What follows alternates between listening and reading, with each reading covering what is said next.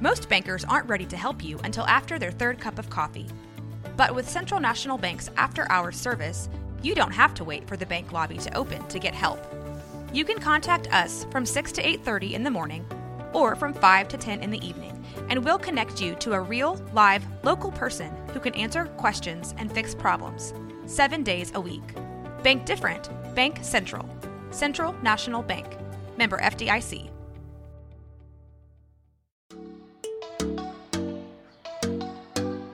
Welcome to Purpose Driven Sobriety.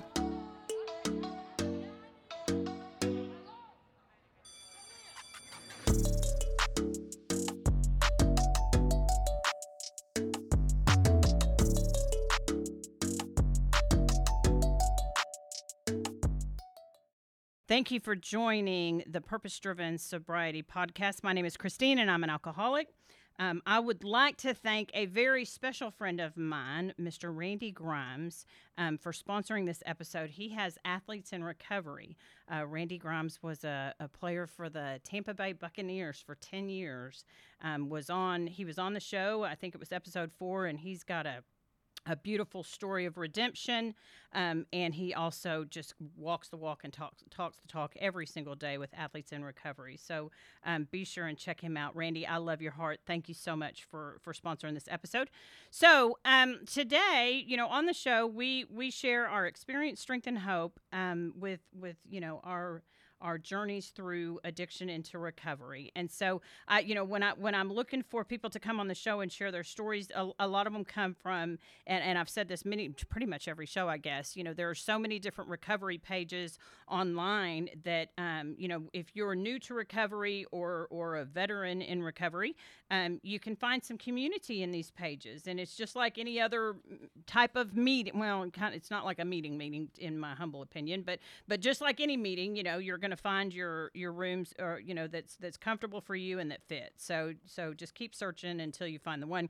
But without further ado, I have Mr. Andrew H. Now, do you do you practice anonymity, Andrew? I don't even think I, I asked you. I guess um, not since you're on video. Absolutely. Huh? With others, I do, but um, not with myself. I got I'm... you. Okay, so Andrew Hartman. Now you're uh, talking to me from Wisconsin. So, um, thank you so much for taking the time to to talk to me today. I know that you've got things going on in your life that that need your attention, and and I appreciate how you value recovery. Um, so basically, just tell me the deal, what it was like, what happened, what you're like now. Um, you know, we we usually talk for about an hour, so you know, you tell me tell me what happened with with you and your story. Well, um, you know, my story is really not unique. Um, I was raised in a very religious home, uh, very strict. No TV on Sundays, no cussing, no drinking, no smoking. Uh, church, and uh, it was a great upbringing. I had a wonderful family, uh, very loving parents, and four siblings in a very close household. Um, but I was pretty sheltered.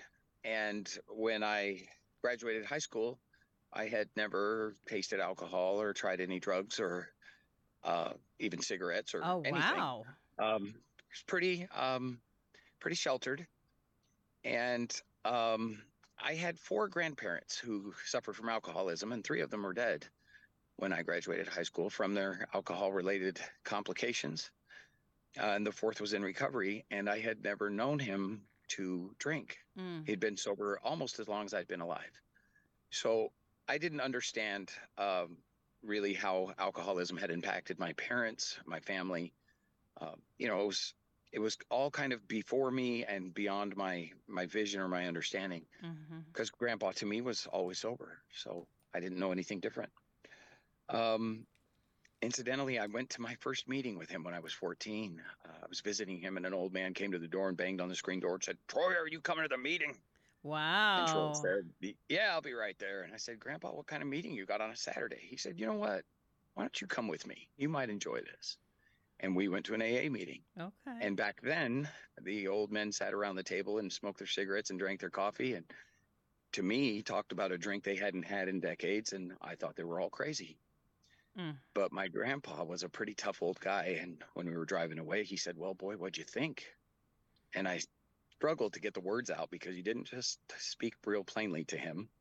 And I finally got bold and said, Grandpa, it seemed a little crazy to me because uh, I've never known you to drink, and I don't know what the purpose of that was, but you're no more alcoholic than I am. No.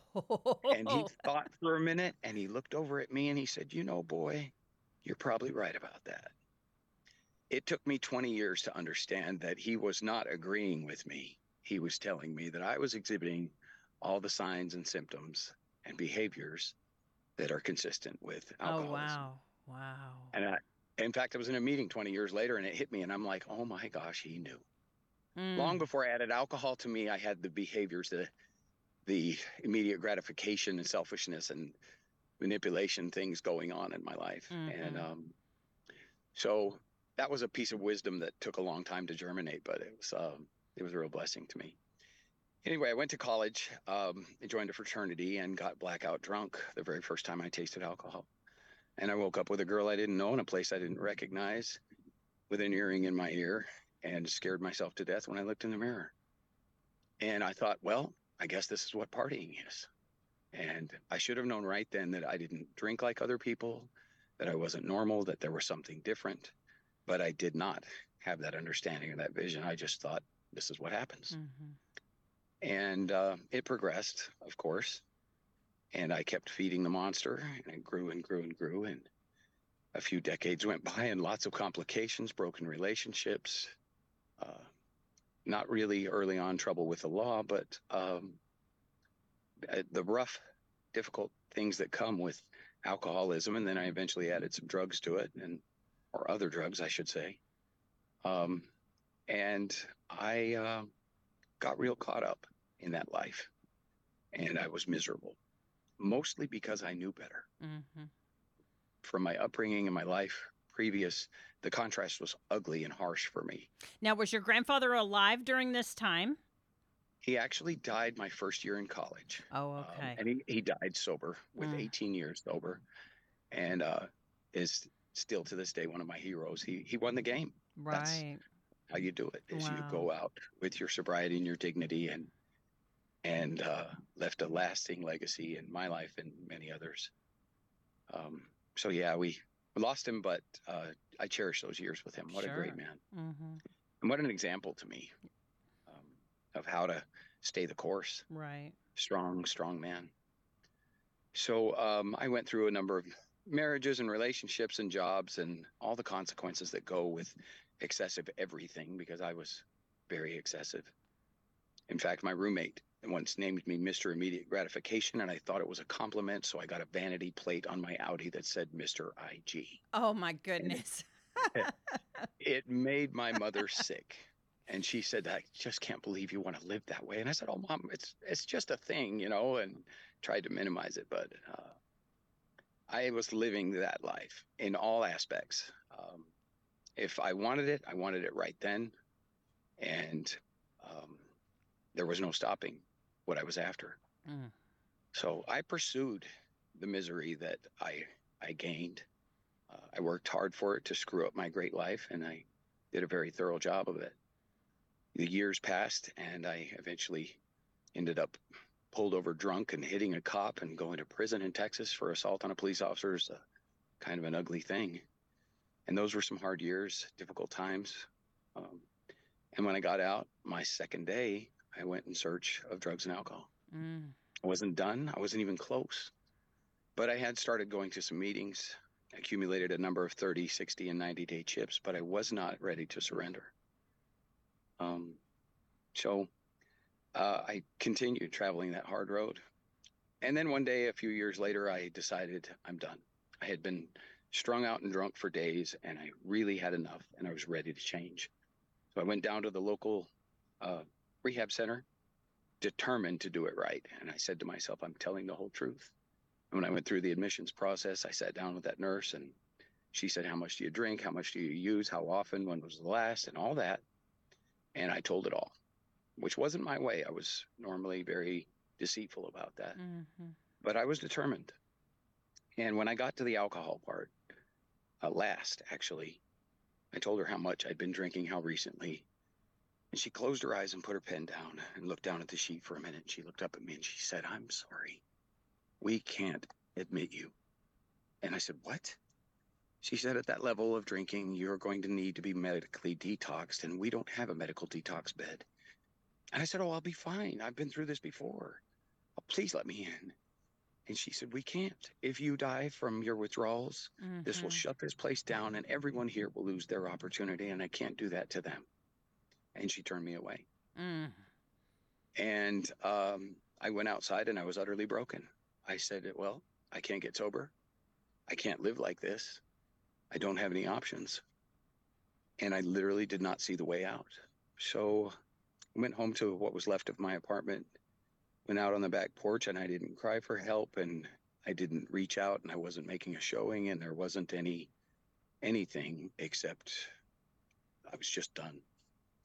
And I tied a rope over the rafter on the apartment above, stepped into a chair and kicked it.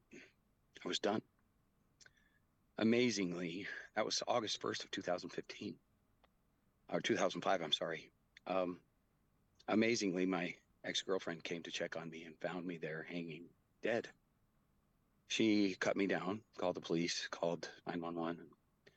The cop cut his hand getting the rope off my neck and they put me on a stretcher and flew me in a helicopter and shocked me back to life on my way to a hospital in Fort Worth. Mm. And uh, nine days later, I woke up and my dad was standing at the edge of my bed. And I said, What are you doing in Texas? And he said, Son, do you know what day it is? And I said, Sure, Dad. It's Monday. He said, No, it's the following Wednesday. I said, What happened? Did I wreck my truck? He said, No, you hung yourself. I said, No. And he handed me a mirror. And of course, I had a huge scar. Oh, you didn't neck. even remember doing that. I did not remember it at all. Really? Now, were you intoxicated when you did it? Yes. Okay. I've been drinking I big Jack gotcha. Daniels and coming off of Coke, and I was a mess. I gotcha. Okay. Um, I didn't remember it. And I started shaking and said, Someone did this to me. Call the police. Oh wow. He said, The police are in the hall. They've been waiting for you to wake up for nine days. You've got warrants everywhere. And Mm. I was just shocked. Um, I wasn't lying or trying to hide it. I, I didn't know. I didn't know I had done it. I didn't Mhm. remember. And they, of course, put me in a mental hospital. And uh, I was in there with some very rough characters. Andrea Yates was one of them. Um, and I spent some time in there and did not believe. Every week I went to my treatment team and they said, Tell us about the hanging. I said, I don't know who did it to me or when or why, but I didn't do this for about three or four months. And then one day walking the track, it was like somebody opened the curtains in my life and I remembered everything. really. chair- It all came to me. And two things happened right then. First, I was overwhelmed at what I had done. But more than that, I was absolutely devastated that my mind had been lying to me all this time. And Well, I and even and even sober because you said it was four months later. Yes, So the I mean, it's one thing to to to go okay, you know, I'm blackout drunk. Not to discount that, but you know that's understandable that you're not going to remember what. You, but but it's like how fucked up is my mind that Right. that it's that it's yeah, man. Oh man, that had to be a trip. It was, and it was so devastating that I went into some kind of freaked out state, Oh, I can't they put ima- me in yeah. rubber room, which is what mm-hmm. they do in mental hospitals when you're freaking out. And uh, a nurse came and she looked at me and she said, "Did you remember?" And I just snot slinging, crying, nodding, couldn't even get the words out. And she said, "Let him up." And the guard was like, "No," he, she said, "Let him up." And uh, we walked and talked, and I said, "I can't believe I did this, but I did." And then I went back to the treatment team and I told them. And they looked at me and said, How do you feel about what you did? And I said, Well, I've learned something. Suicide is cowardly because I never in that moment thought of my family, my friends, the people that love me, what I was doing to them. I thought only of my misery, only of me. And I was a chicken shit Mm. to not see the bigger picture. And it was selfish and cruel. And I'm very angry about it. And they said, Well, you know that we're going to have to send you back to jail now, and you're going to face your charges. And I said, oh, I'm not scared of facing charges, jail, or consequences. In fact, that's necessary and good. I'm okay with that. What I'm scared of is my mind that I don't understand. And, and uh, I had some time to sort it out. So some time went by, and uh, I got out. And even that, believe it or not, was not enough. Mm. I drank and used again. But on February 4th of 2015, I was face down in my backyard, six in the morning, trying to choke down a drink because I was in such bad shape. And I laid there in the grass and I looked at that drink and I poured it out. And I said, okay, God, I'm done. I don't know how I'll make it. I don't even know if it's possible, but I'm done. It's up to you. And I haven't had the need to have a drink or any drug in my body since that day, which is a miracle for a guy like me who spent decades destroying myself and everyone around me, every Mm. relationship, every job, every everything. And I surrendered that day. Um, there are no external factors that are enough for me to get sober. Not the love of my family, not the risk of my life, my freedom, my jobs, my housing, my none of it. None of that mattered until I reached a point of surrender. And so I learned a lot about giving up. And my sponsor says often that God knows what he's doing. And just because I don't know what he's doing doesn't really mean anything. hmm And I always thought that was profound because if God sat down and said, Here's the plan for your life, I promise you, I would immediately set to it and say, Well, what if we, hmm because that's how I am. I, I think I can influence or change or impact. And it's not my job. It's not even my business what he's doing with my life. I just need to have faith and hold on for the ride, do the best I can with what's right in front of me and keep moving forward. And um, it's been an amazing, terrifying, awful, wonderful journey with um, incredible things happening, lots of hard consequences and difficult things. But just after I decided to surrender, I, of course, had to go back to jail for more consequences. And I did. And while I was in there, I prayed every day on my knees on that old concrete floor. And I said, God, just give me the chance. I know it won't be easy. I won't complain. I will take it with a glad heart. And when I got out, he did give me the chance. It's been a few years now. And he gave me the life that I asked for. And it hasn't been easy. I lost my be- my little sister. My best friend died of COVID a year and a half ago. Lost both my parents. Um, it's been rough. And in my moments where I was so bitter and sad and and hurt, I remember that promise that I said, I'll take it with a glad heart. And I put myself in check and say, Andrew, you asked for this. So I um, slow myself down when I get like that because it happens. And I don't feel like keeping my promise. And um, I remind myself that I'm I made this deal. God's not Monty Hall. He's not a DA that you can make a deal with. hmm But I made a deal. I promised that I'd take it with a glad heart. And so when I get caught up in the pain, I slow myself down and say, Get your heart glad, Andrew. You got what you asked for. So today, it's different. It's about sharing what's been given to me because I haven't earned it. I don't deserve it. If I got what I deserved, oh man, it'd be awful hmm but I didn't get what I deserved. I got what God gave me. And um, I can't earn it. I can't pay for it. I can't repay Him, but I can do the best I can with it. And that's my goal each day is to wake up and do the best I can with what I've got. And that means regular meetings for me. Um, eight years, five months, and three weeks ago today, I had that last drink in the grass in my backyard and my puke. And I go to those meetings and see guys who are right there and remember hmm and go. And I need to be reminded of who I was that moment and the horror of that moment and the beauty of it. That I got beat to death by my choices and finally said, okay, enough. Mm. I had to go pretty far down. Um, but unlike many, I was able to come back out. So many can't or Mm. don't. hmm And I'm so grateful that I was given uh, what isn't given to everyone. Um, and I don't know why me. I don't even need to know. It's none of my business.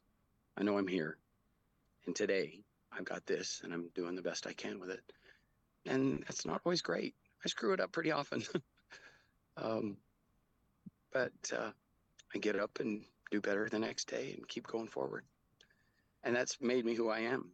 I'm open about my sobriety. I tell my friends, neighbors, and even customers sometimes. Uh, this is part of who I am. You know, because anybody can look me up and see that I've got a sordid past, and I want them to know that I was that guy, but Mhm. I'm now this guy. And most people, surprisingly, are very accepting of that. Some people want me the hell away from them, and that's okay too. Mhm. They have that right. So yeah, it's it's been quite a journey. Well, and and thank you for sharing that. You know, I I, I wanted to um I want to mention uh, something that you you said when you went into that first rehab where the the nice lady said "Eh, we can't have you here um because you need to medically detox and and um I, I recorded a show yesterday and and um, happened to that happens to a lot of us because the simple fact is is that alcohol is the only drug that you can die from the withdrawal. You can die. You not you want to not you feel like you want to die. You, yes, that's check check. But the fact is is is you can you can die from the withdrawal uh, uh, of alcohol. So if you are if you are in this position and or and or you have a loved one that's in this position please do not allow that don't allow yourself to try to detox by yourself. At a bare minimum make sure you have someone near you that can get help um, should you have an issue. But the fact of the matter is is a medical detox is the only safe way when you've been drinking like a lot of us end up doing um Yeah. you know and and i and i gotta tell you andrew it's it's not funny haha but funny ironic. We had a, a ladies aa meeting this morning that i chaired um and we were talking about we well the topic was fear and and um i you know i i said i even said you know even 11 and a half years sober i still can't trust my mind. I still um you know and and and again praise god for this program and and the fact that i have a sponsor and i have sisters in sobriety that that have will not hesitate to call me on my shit you know um it, it and you know i'll go to make a decision and i'm just thinking eh, you know and i'll make a phone call to my sponsor and go okay this is what i'm thinking. Am i crazy? And she's like yep you're crazy. Don't do Mhm. that.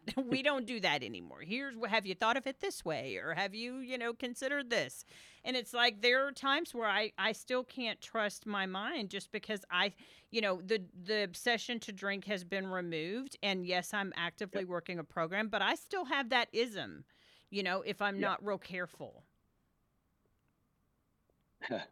You just reminded me of a powerful thing someone once said to me after I had tried and failed so many times to get sober.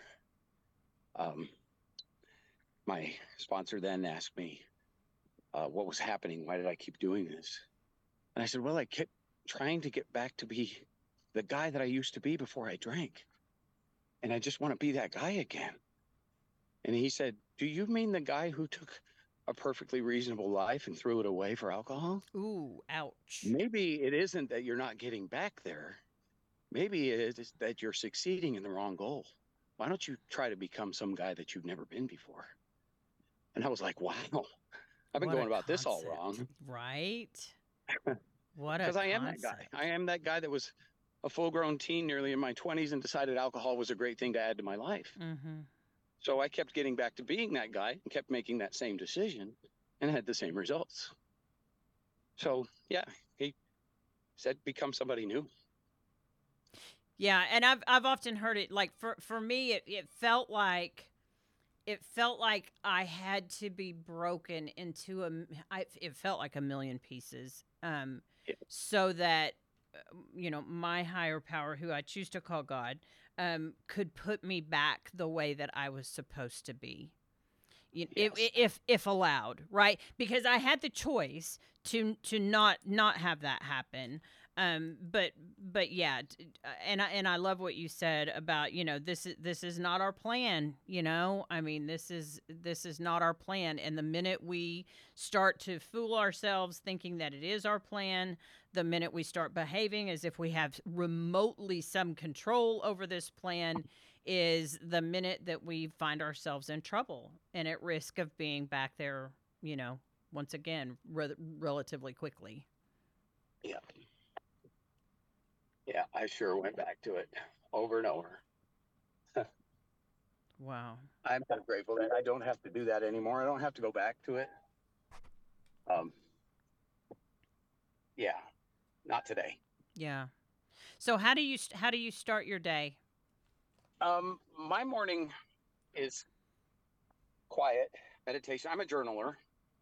That's important to me. Yeah. Um, I take some time to write down what I'm thinking and feeling, and um, that seems to uh, like put me on track. Mm-hmm. You know, I I really enjoy the big book and the information in it. And pages 86 and 87, you know, talk about looking at the day ahead and Upon awakening. And how- Mm-hmm. yeah.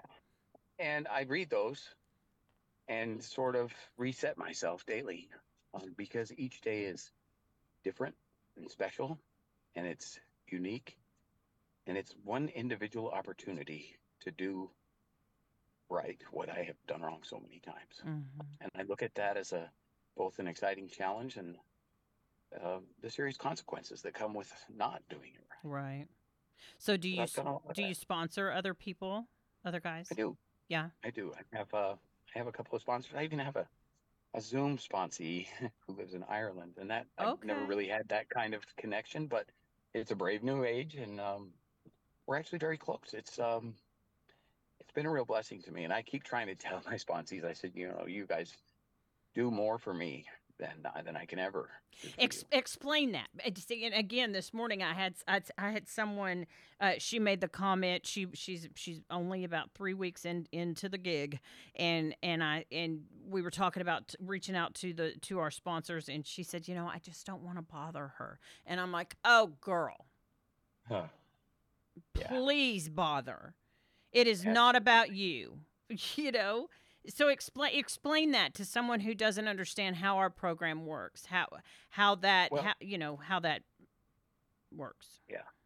Well, you know, we often, uh, as alcoholics, we get caught up in ourselves real easy. Mm-hmm. And it is not uncommon for me to be caught up in self and get a call from somebody who's going through some horrible, horrible shit. And I'm immediately relieved of that selfishness and think of what that was like and remember how it was and how he must feel. And I have, you know, they, they say relieved of the bondage of self. And it's, it's amazing how that can do that when Mhm. you're of service to others whether or not I get through to them or reach them or it's kind of funny because I once said something about to my sponsor about a sponsee that was doing really well. And he said, You need to be careful. I said, What do you mean? He said, I hear a little pride in your voice. And if you're going to take pride in his success, you better be re- ready to take totally responsibility get for his failure. I t- but it's so hard. It's so hard because I know. I, t- I, I totally get that. That is a Yeah, slippery slope. Yeah, it's not about me. Um, you know, it's this is my journey, and um, i if I can share it, and some of it's helpful to another, that's awesome. I I can't uh, be the guy that changes, fixes, or manages or controls anybody else. Mm-hmm. Not even qualified to do that in my own life, much less anybody else. Yeah, when that Yeah. when that happens, eh, I, I you know it's it's just funny how uh, it's just funny how how God works in in my life as far as that goes because I I will get in that type of frame of mind and something will literally twilight zone my ass back to March 14th, 2012 when when I was was preparing to take my life. Um and um that humi- that humility comes gushing and it's like okay sister you don't have no business taking credit for for anything that you know. And and I got to tell you on the flip side of that too when someone is overly um uh, congratulatory you know um giving accolades for me for being sober and and you know as far as I've come and all that it it's like a hot potato because it's like no no no no no I can't take credit for that I cannot take credit for I cannot take credit from for my recovery. I just can't because left to my own devices I would I would have checked out a long time ago. Yes. and You I, know. uh, I was a lot of eh, everything that I say is what I've heard and been taught and been given. Uh, it's all just shared. Mhm. It's not really independently generated from me. Mm-hmm. Uh, but it just it strikes me as humbling to not be the guy with the answers because I'm not. Um, I get to thinking I know something, and I'm usually headed for some dangerous waters. Mm-hmm. My sponsor likes to say the research is in. We cannot. That's we rude. cannot deny. Yeah, yeah. The results are final. The research is in. right? The ev- the evidence is here, sir. And this is when I was coming and going a lot. He said, How many times do you need to prove this to yourself that you can't drink or use successfully at all, at any level, at any time? When will you accept that? Mm. And I didn't until I was face down in the grass. And it took me a long time. I recently opened a keepsake box and there was 13 30, 60, and 90 day chips in Oh, that box. And those are just the ones I kept. There was there's probably many more that came and went in and out of my life. Mm-hmm. I looked at those and remembered that and thought, wow, there's a reality check.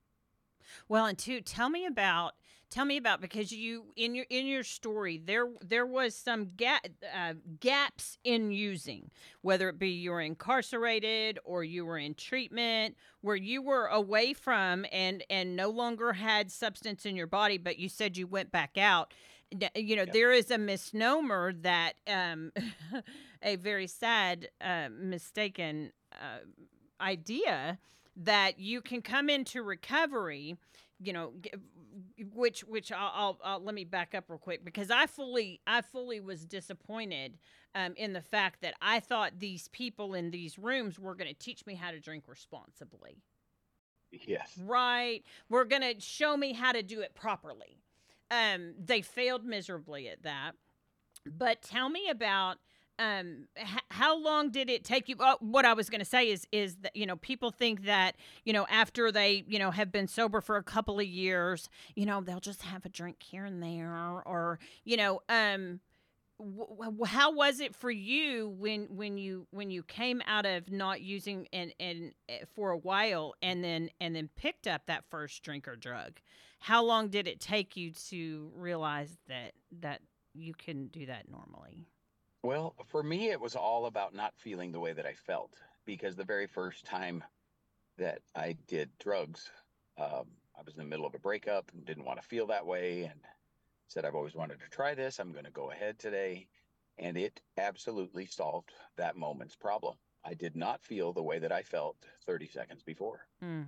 And I learned a truth that was an absolute lie right then that if I want to feel different, I just need to use this and that will solve it. It doesn't. It defers it for a moment, but it doesn't solve it. And that truth I held on to, we, you know, exhaustingly and over and over. And I just wanted to feel different. Mhm. So because I never learned how to cope with how I felt, uh, I always returned to my p- poison of the day, whatever it was. And it's not nearly as important, whatever I was using, as is the solution. right I didn't know so that then. so did it take you because I, I know you were talking about college years through a couple of marriages so that's a number of years so did it take you when you went when you when you went back out did it take you several years to to hit the wall again Oh no, the- when they tell you that you return and and start up where you left off and and then at a faster pace, I've I've proven that to be true repeatedly. okay so say Uh, that one more time Def- to define so- that for someone who's who's who doesn't know what that means Yeah, the period of time that passes in between is sort of irrelevant, but if you have an an abstinent period, and I won't call it sobriety because it's hard to return to uh, dope if you're or alcohol if you're really working on your sobriety. But if you have a period of abstinence and you return to the madness, whatever that may be, um,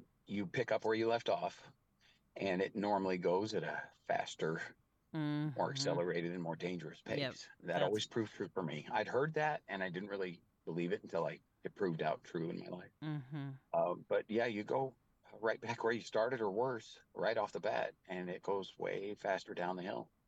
Mm. Um, it's dangerous and scary business, and many people don't get back. And that's one of the things, you know, I, I guess it was two years ago on New Year's Eve. I was one in the morning sitting outside of the hotel and looked down at my feet and there was a cold Bud Light right there, unopened can.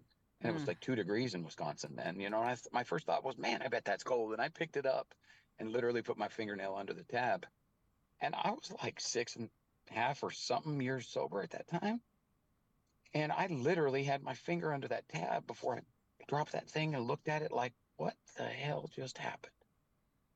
Wow. You know, they say no defense against that first drink. right. And my normal reaction, I'm so broken still today that my reaction to that is, oh, that'd be great. When everything in my life has proven that it's not great, it never ends well. There's no, like my sponsor said, the research is in, but I, I still react.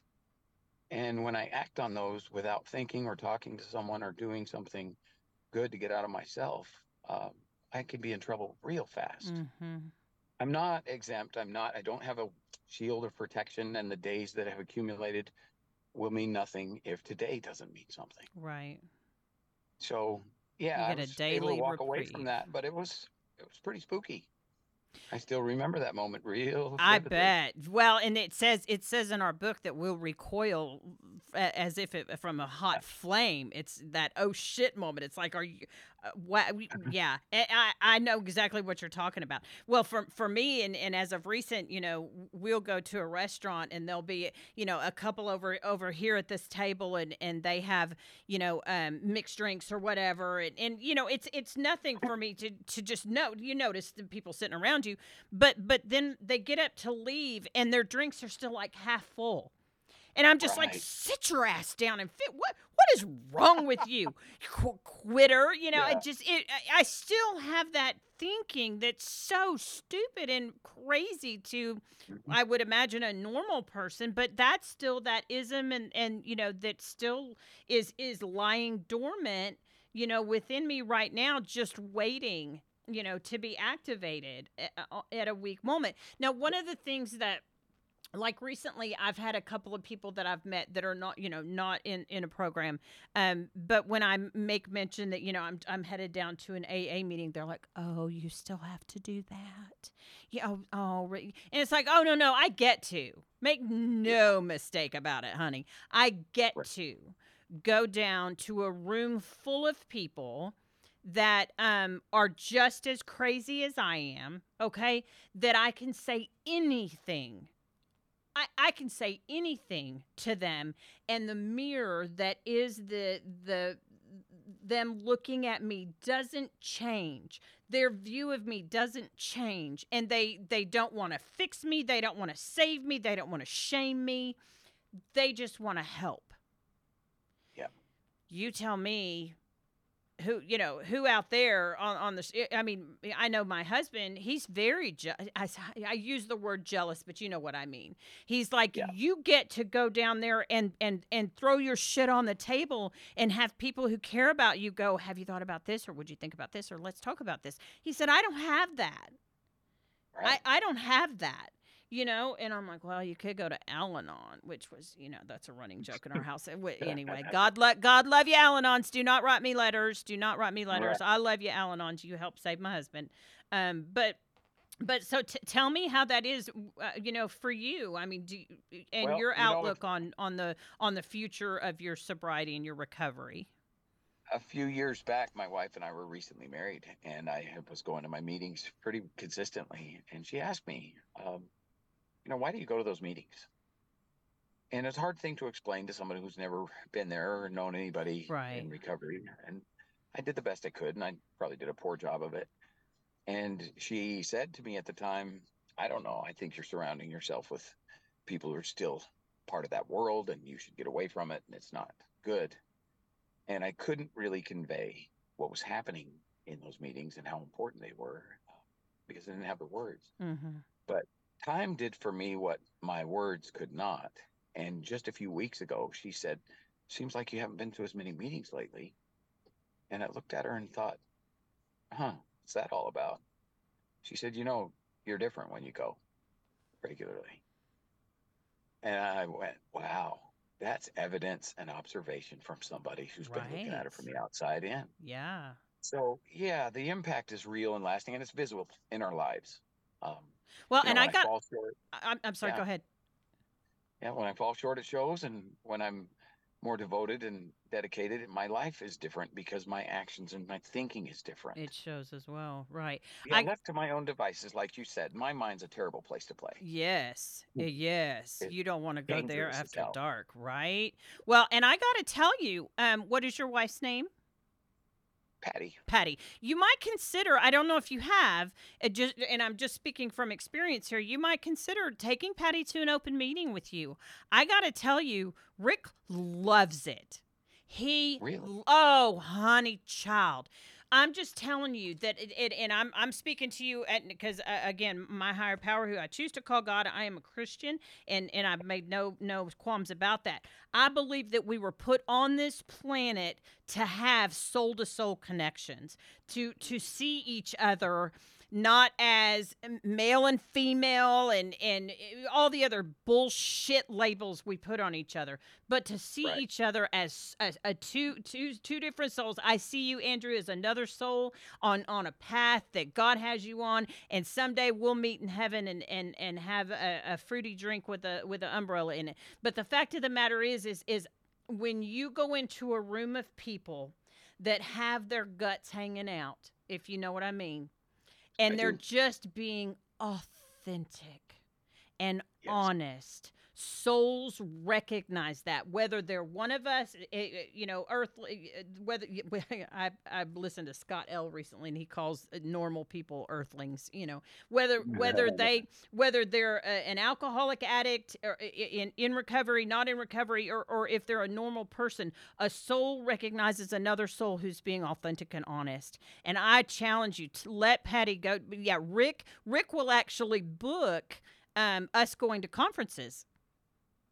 Okay, Yeah, yeah. He well because most of the conferences, at least the ones around here, are there. They have AA and Al-Anon speakers, so it's one of those things that um.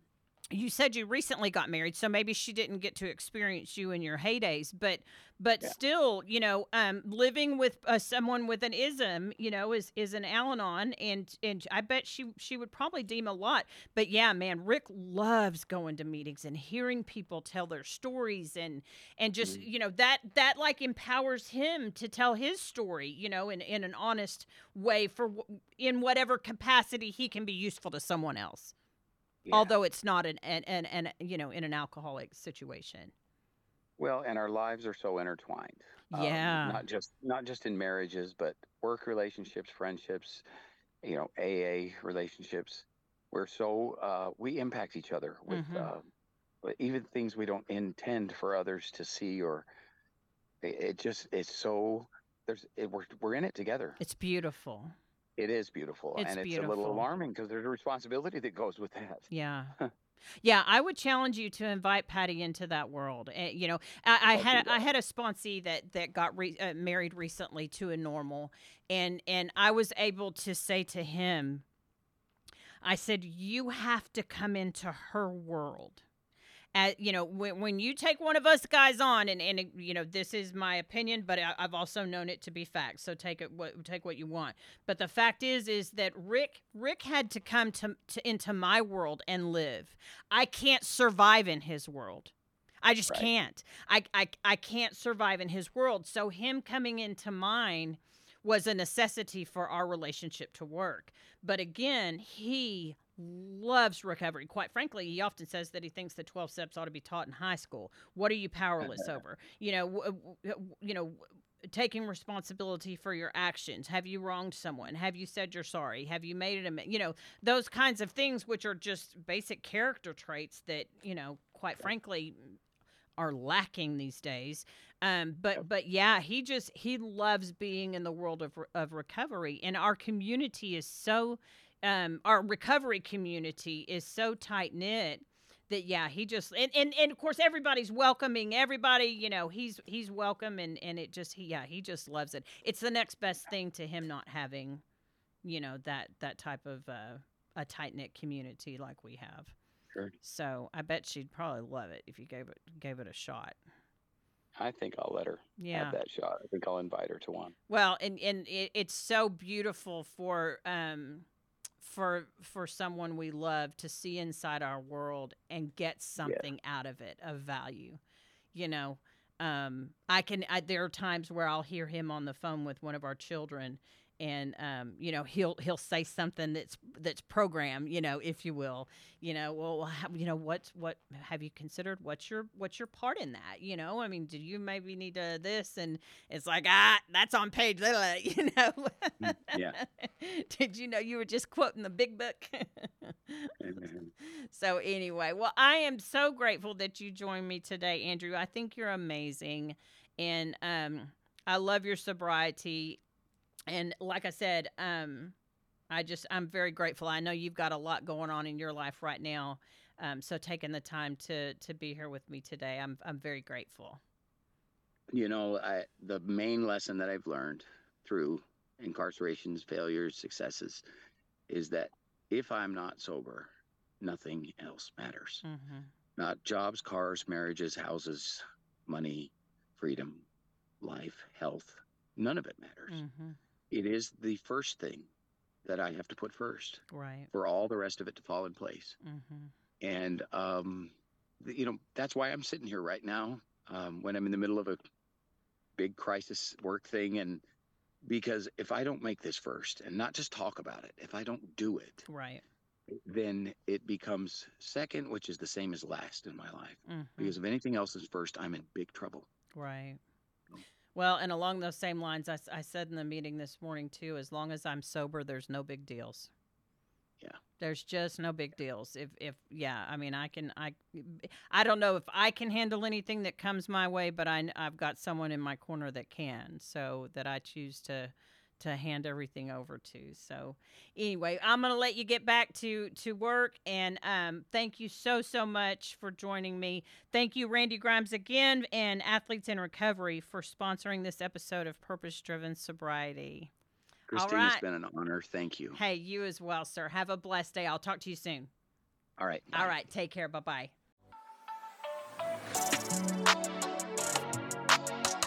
Thanks for listening to Purpose Driven Sobriety. Keep coming back.